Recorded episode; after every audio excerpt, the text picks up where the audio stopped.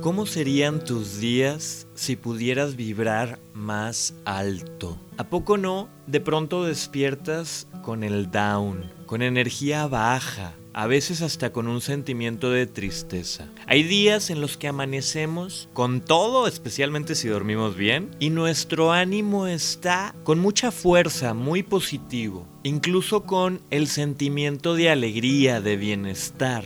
La pregunta es cómo contrarrestar esos días que de manera natural, porque somos seres humanos, amanecemos vibrando bajo. Creo que lo primero es identificar ¿Qué es eso que me lleva a vibrar bajo? Vibrar bajo entendido como la falta de fuerza, donde dominan las emociones negativas, las emociones desagradables.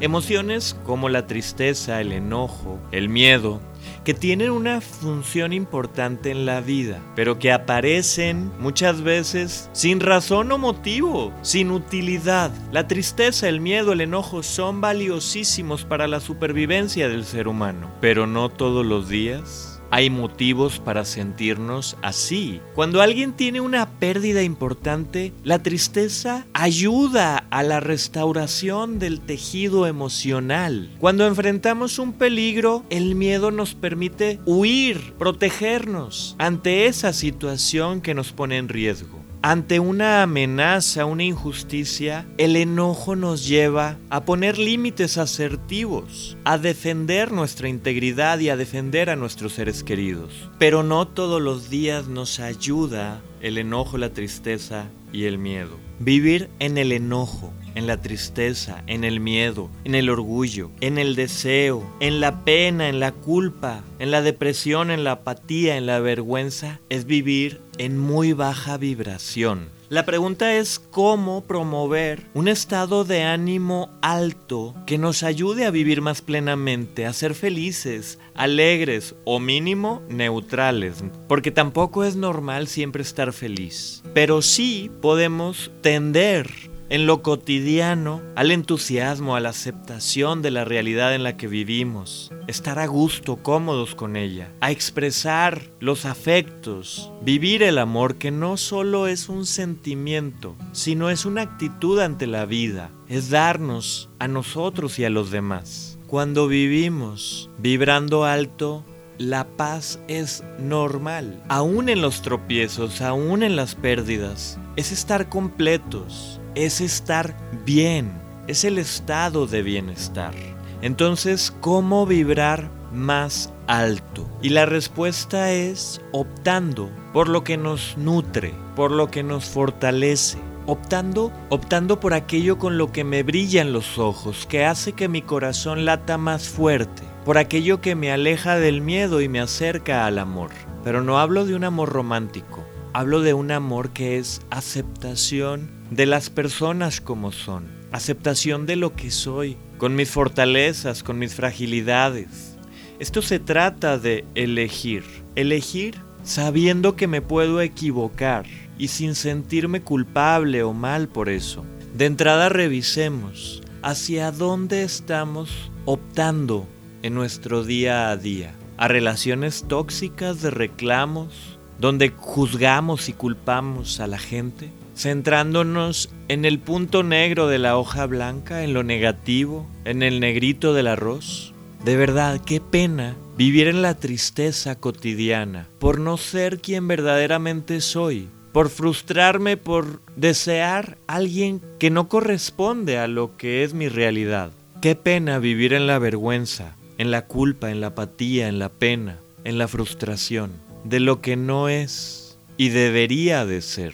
¿Cómo vibrar más alto? Primero que nada, identifica a tu entorno inmediato. ¿Quiénes son las personas con las que te rodeas? ¿De quiénes estás rodeada o rodeado? ¿Y cuál es la sintonía de esas personas? ¿Son personas cuyos temas de conversación son la crítica, su manera de hablar está basada en el juicio, en la comparación, en la envidia. Revisa si tus entornos inmediatos no son nutritivos y más bien tienden a lo tóxico. y opta y promueve el vincularte más y mejor con esas personas que más bien viven en la aceptación, en la aceptación de quién eres, no quién deberías de ser, que tienen entusiasmo por la vida, por hacer cosas buenas, que si bien tienen problemas y tropiezos, pero no fracasos, porque el fracaso es determinante. No es lo mismo alguien que se equivoca a alguien que fracasó. Todas y todos tenemos errores, equivocaciones, tropiezos. No damos en el blanco a todas.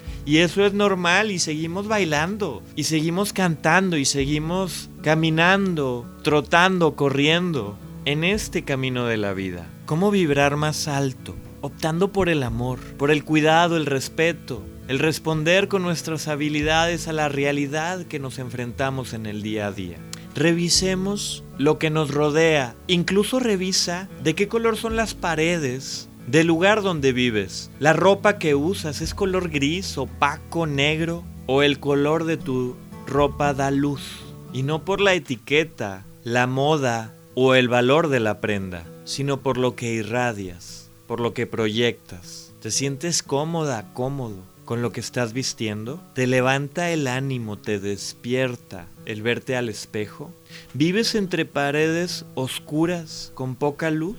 ¿O lo que estás viendo proyecta alegría? Y te digo algo, en la vida no todo es bueno, no todo es color de rosa, no todos son algodones. No, la vida tiene espinas, piedras, peñascos, ríos, mares, sol, sombra, caminos y puentes, puertas y ventanas en la vida hay de todo, pero no son las circunstancias las que atormentan a la persona, como decía Epicteto, sino la percepción que tenemos de estas circunstancias las que nos afectan. Y yo agregaría que si bien la percepción implica el cómo percibimos la realidad y cómo la realidad nos afecta, también la manera en que respondemos a la realidad hace la diferencia. Porque una cosa es lo que recibo el del mundo y otra cosa es la manera en que yo le respondo al mundo.